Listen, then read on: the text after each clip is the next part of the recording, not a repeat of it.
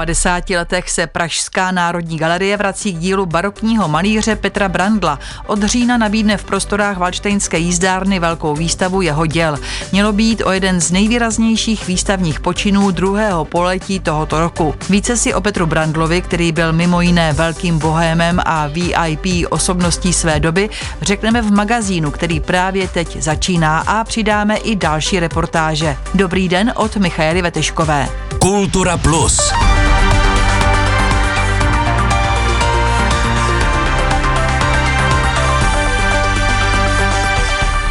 Americký Hollywood má po tomto týdnu za sebou generálku na Oscary. I tak se někdy mluví o filmových zlatých globech. Z úterý na středu si pro ceny přicházeli mnozí filmaři, ale jak uslyšíte v příspěvku Jiřího Štefla, jednoznačným vítězem byl Steven Spielberg.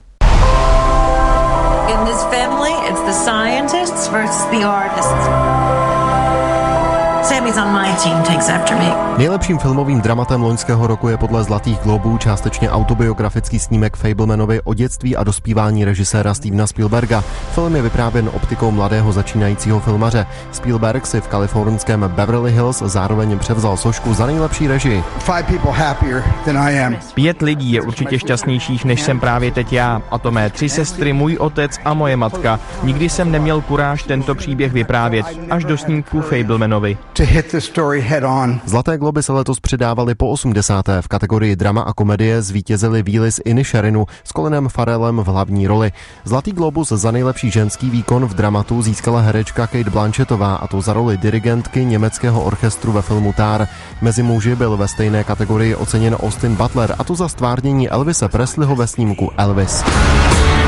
I wish to promote you, Mr. Presley. Are you ready to fly? I'm ready. Ready to fly.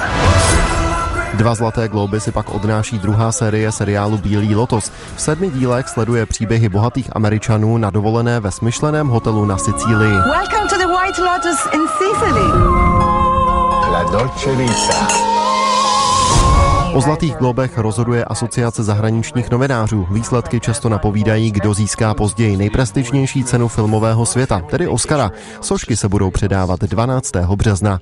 Během tohoto čtvrtletí dojde na další filmové ceny. Už v pondělí Česká filmová a televizní akademie vyhlásí nominace na České lvy a 24. ledna vyhlásí zase Americká filmová akademie seznam nominací na Oscara. Náš kulturní magazín ovšem pokračuje dál. Tentokrát se zaměříme na obrazárnu Pražského hradu. Na konci 90. let čekali na vstup do obrazárny lidé mnohdy až hodinu.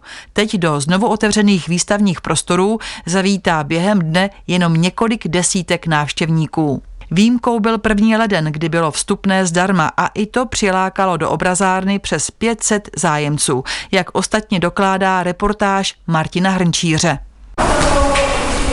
Ve výstavních prostorech obrazárny je dopoledne více kustodů než návštěvníků. S ředitelem odboru památkové péče Petrem Kroupou z prezidentské kanceláře mineme akorát jeden starší manželský pár.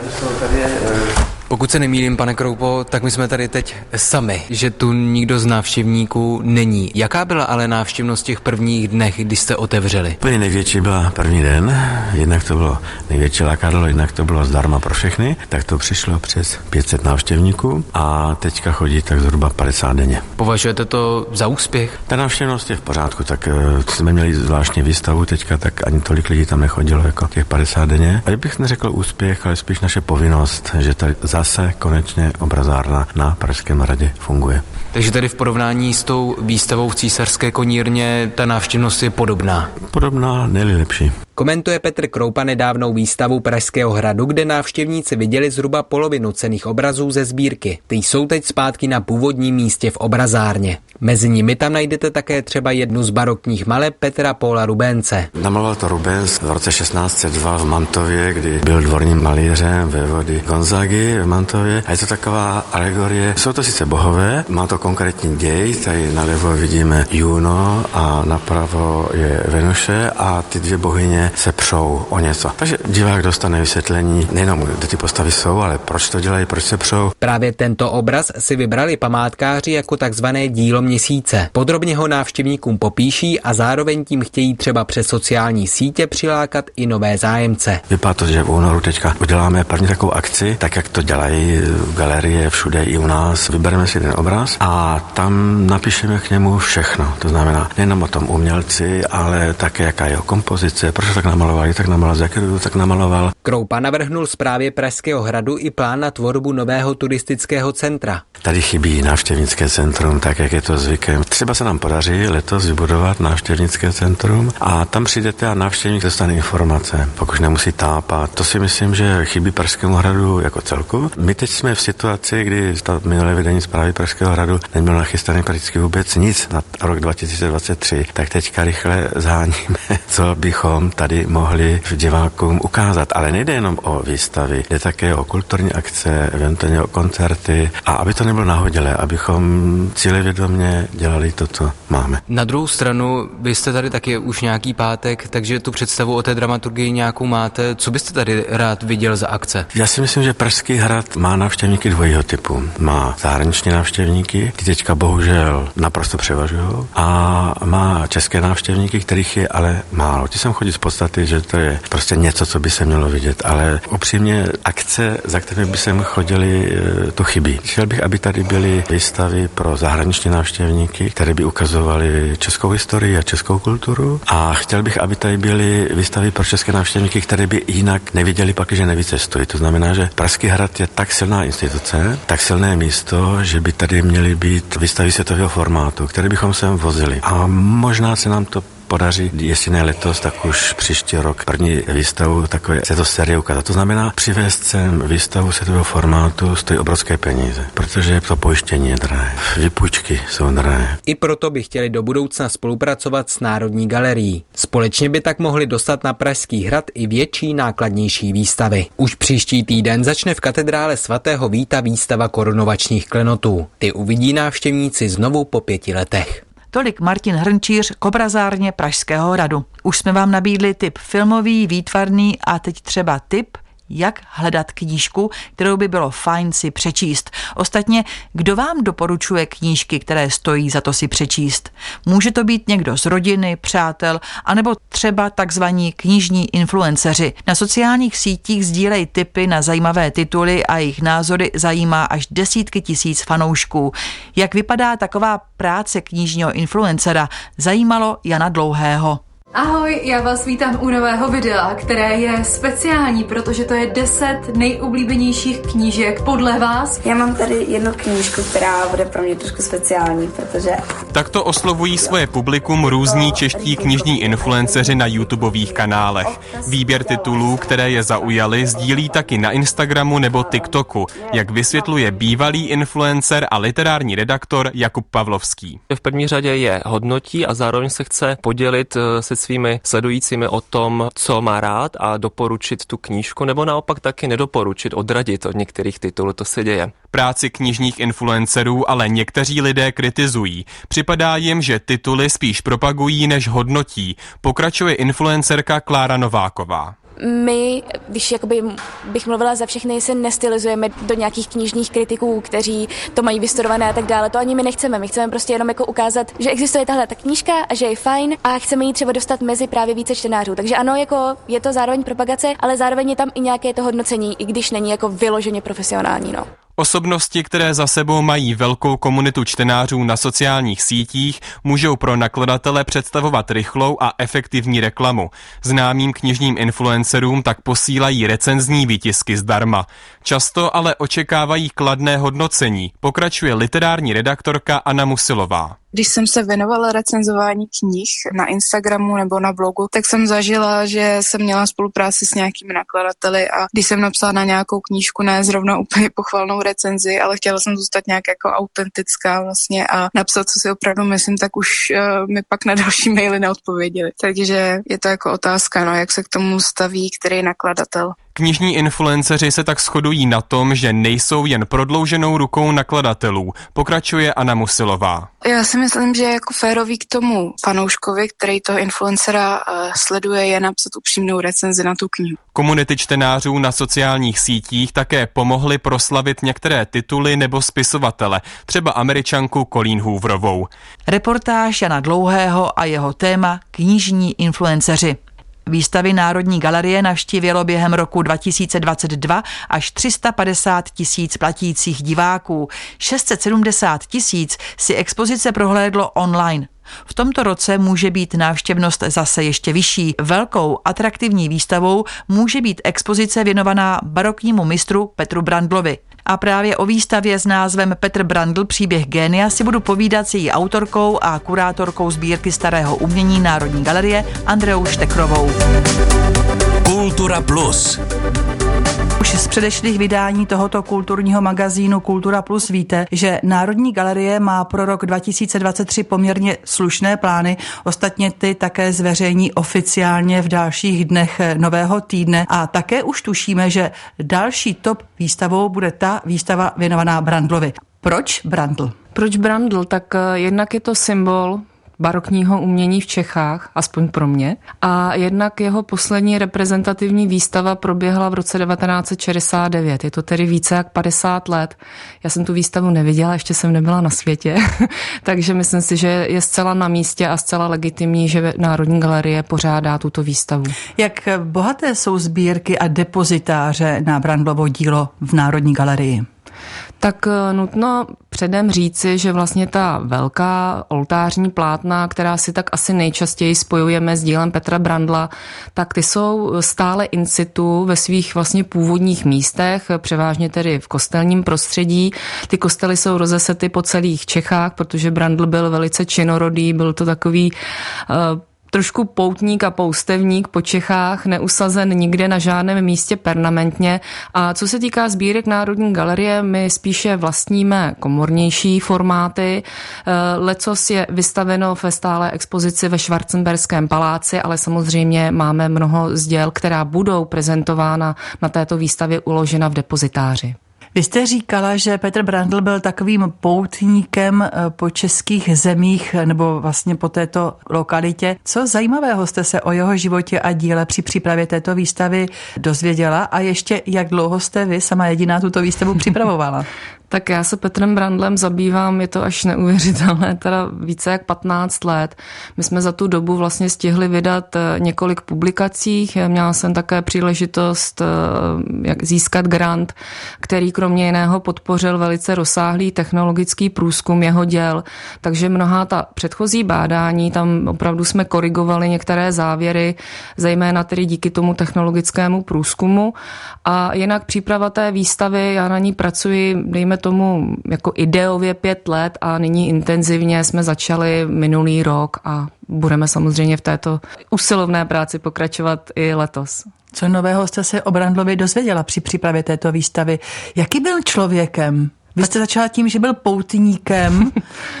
tak tady je velké štěstí, jestli se to tak dá říct, že Petr Brandl a opravdu nebudu přehánět, je malíř, ke kterému máme naprosto nebývalé množství archivních dokladů, které nás informují paradoxně ne tolik o jeho dílech a o jeho tvorbě, ale o jeho osobním životě. A ten byl v skutku velice zajímavý, proto jsem vlastně i zvolila ten název výstavy Petr Brandl Příběh Bohéma, protože byl to člověk, který byl opravdu bohém, žil naprosto nekonvenčním způsobem, byl věčným dlužníkem dlužníkem, vlastně ty dluhy ho dokonce dostali až do vězení a to tedy několikrát. Další takovou linií, která se táhne v těch archivních zmínkách, jsou vlastně celoživotní spory s jeho manželkou.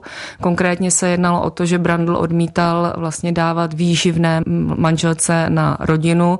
Už jsem tady zmínila, že on vlastně s tou rodinou příliš nepobýval, takže rodina byla v Praze, po případě občas jezdila vlastně na ta místa, kde on tvořil ale ta starost o rodinu opravdu teda musím říct, že eh, nebyla, nebyla dobrá. Eh, ten pár byl dokonce i před rozvodem, což si musíme uvědomit, že v době 17. 18. století, kdyby k tomu opravdu došlo, tak by to bylo, bylo by na to nahlíženo jako na velké společenské selhání.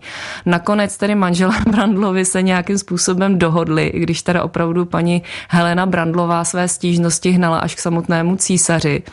A celá ta záležitost byla eh, domluvena tím způsobem, že Brandl, jakmile dostane nějakou zakázku, tak i ve smlouvě bude jaksi sepsáno, že paní Brandlové bude dána určitá částka eh, z, z té finanční odměny. Takže ona si to tak trochu jako pojistila. Petra Brandla vychovával jeho otec německý krejčí a matka Alžběta. Chodil na jezuitské gymnázium u svatého Mikuláše na Malé straně a učil se malířem.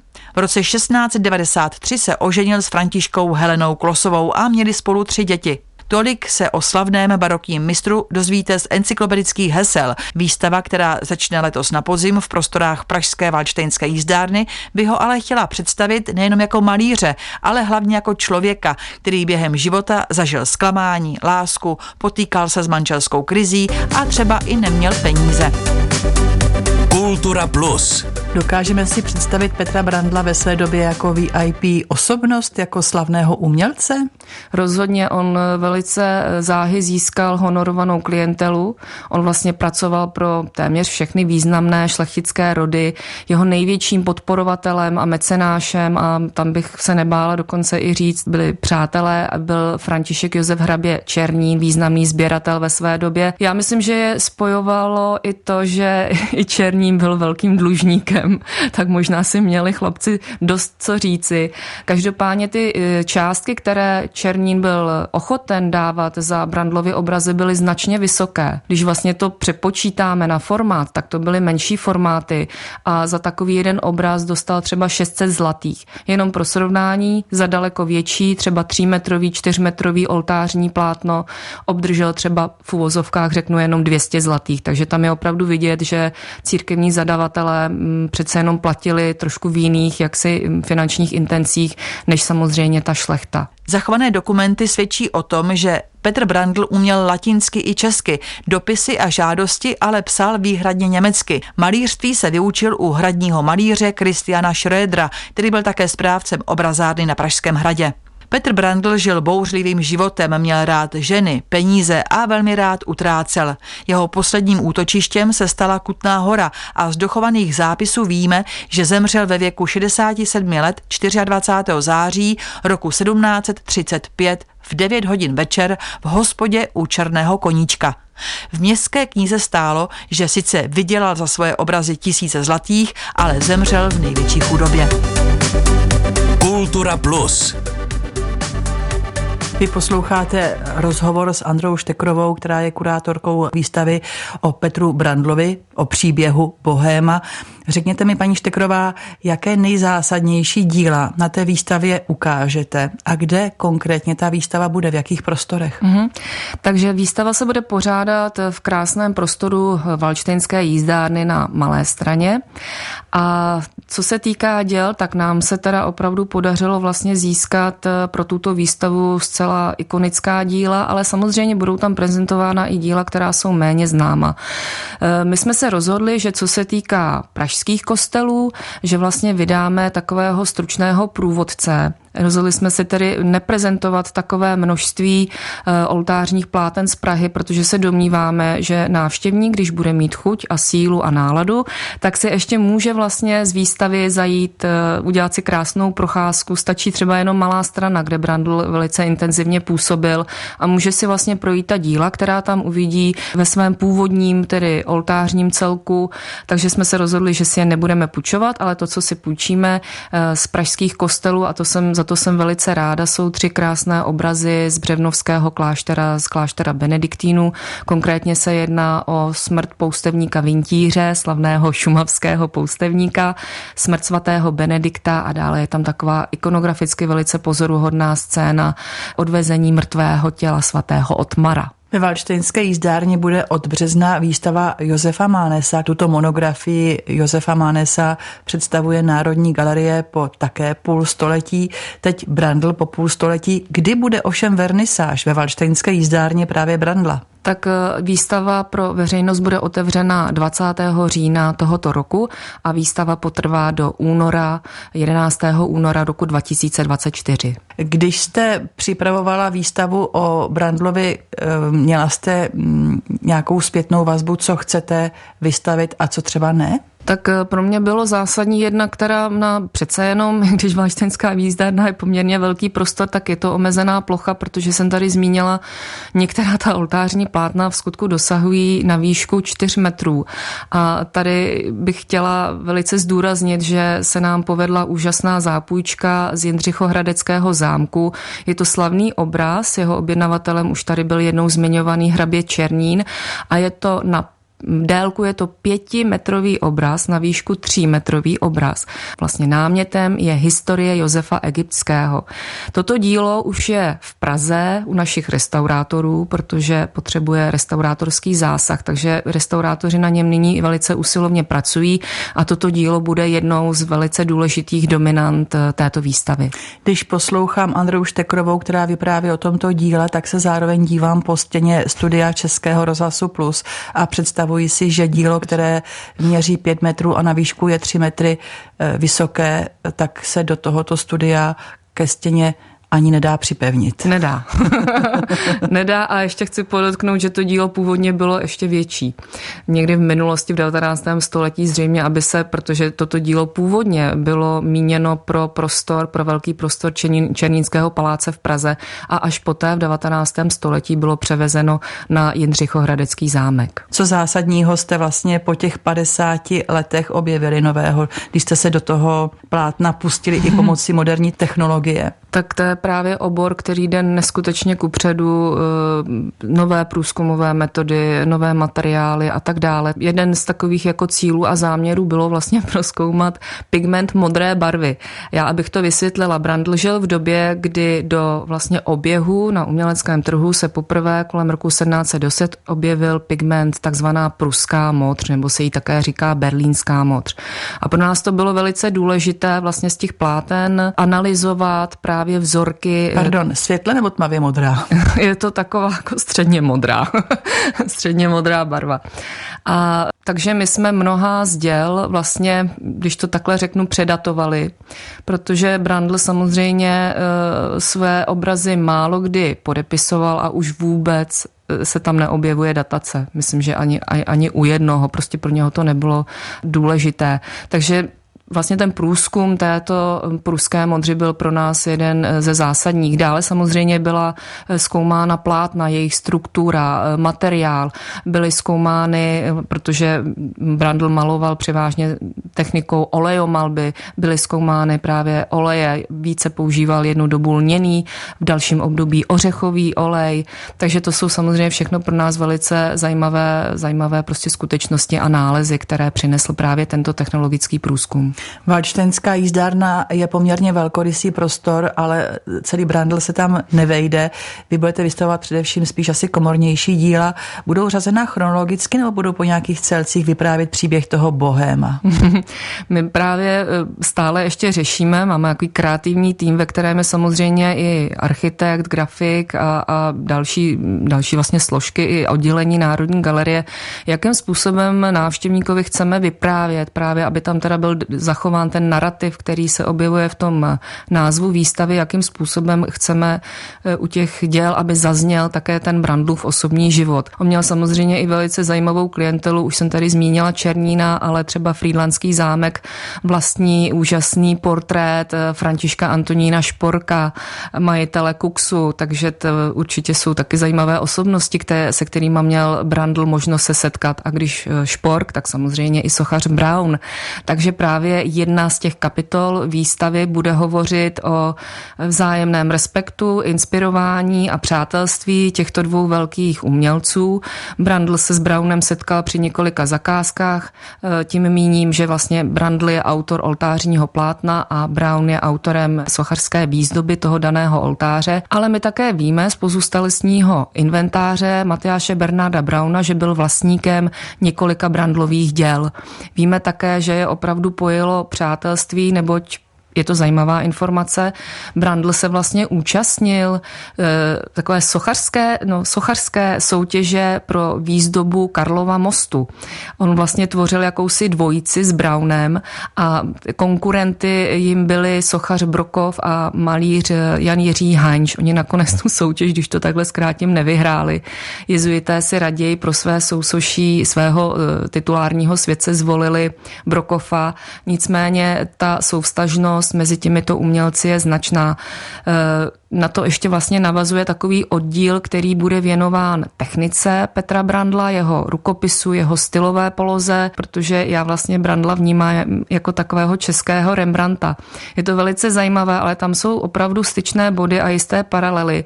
Byť Brandl nemohl znát ve velké šíři eh, Rembrandtovo malířské dílo, zdůrazňuji malířské grafiky určitě znal, ale tam opravdu dochází k takovým zajímavým jako spojitostem. Brandl například eh, v určité období cítil malbu velice hapticky jako sochař. My na některých dílech, která tam budou vystavena, vidíme vlastně otisky jeho prstů, takže on zasahoval vlastně fyzicky do té malby. Na jiných místech otočil štětec a násadou dělal takovou jako rytou kresbu do ještě nezaschlé malby. Takže je to technika, která je ve své době velice originální, nekonvenční a domnívám se, že i proto byl ve své době eh, jaksi vyhledáván a ceněn i po té finanční stránce. Děkuji za návštěvu ve studiu Českého rozhlasu Plus. Já moc děkuji za pozvání a doufám, že se uvidíme na výstavě. A to je z kulturního magazínu pro tuto chvíli vše. Za pozornost děkuje Michaela Vetešková a naslyšenou za týden.